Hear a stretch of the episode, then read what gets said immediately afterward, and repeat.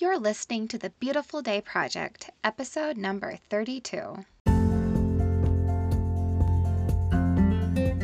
Welcome to the Beautiful Day Project. I'm your host, Lora Armendariz.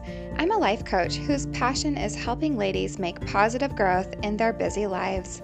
In this podcast, we work on healthy changes, and always we lean on God's power and wisdom to give us strength. I'm here for you, so let's get to it.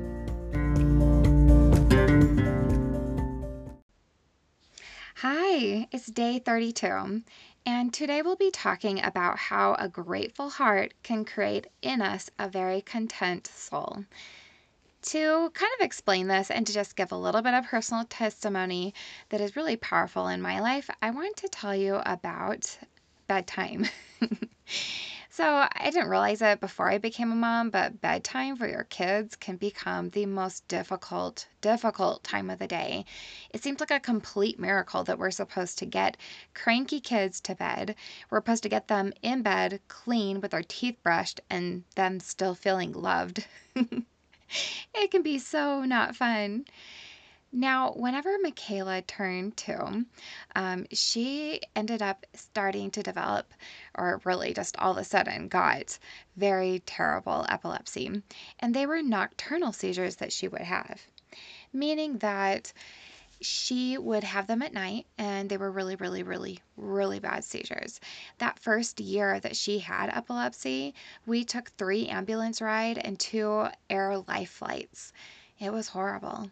And worse than that, she would have them, and they were really long seizures, um, lasting on average about 40 minutes. So afterwards, she wouldn't really come back to us for sometimes a few days. She'd be lethargic, she wouldn't be very interactive. And looking back on it now, I didn't want to really recognize it then, but her development and her growth almost stopped. I mean, she really didn't make a lot of leaps or growth when she was when she had epilepsy really bad. She still technically has epilepsy, but we we haven't seen one of those terrible seizures in a year. It's been a year now. Thank you, God. so everything changed about bedtime though. Instead of me just trying to get it done, get the girls in bed, gotta survive, instead, because I I didn't know what the night would bring, I just slowed down. I slowed everything down. I held them close. I sang them songs. I just loved to even see them breathe. I would even cry sometimes. It wasn't scary so much as I just really, really, really wanted to be thankful for who they were in that moment right before I put them to bed and that everything was okay with our family and just soak it in because often within, you know, about an hour, Michaela would be in a horrible seizure and we'd be doing, you know, emergency care with her. And and it could change our lives for up to a week afterwards. All right.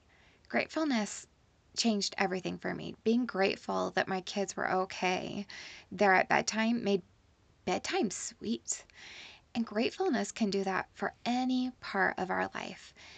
God talks about it constantly in the Bible, reminding us that if we can be grateful, then we can find contentment, joy, peace, and a deeper relationship with our Father.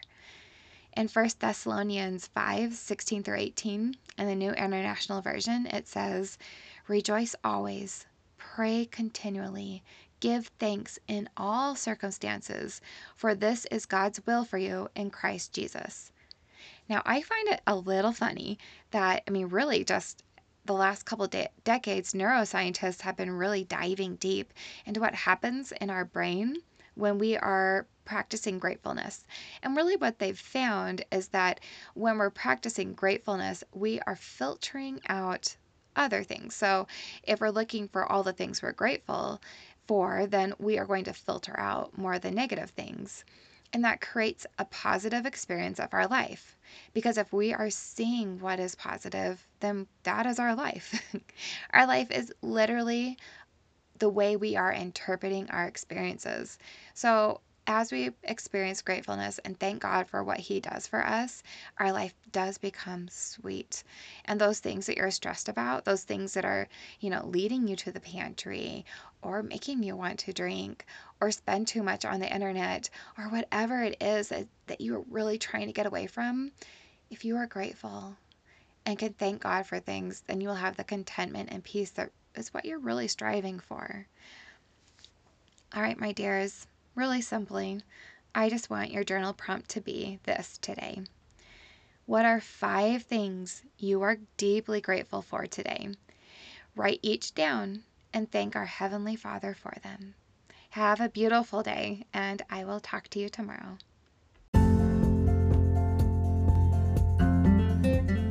Don't forget to subscribe to this podcast and share it with your friends if it was helpful. I love being here for you. Visit my website to read more about my life and my work at loraarmendariz.com. That's L O R A A R M E N D A R I Z. And of course, you can always find everything linked in the podcast notes.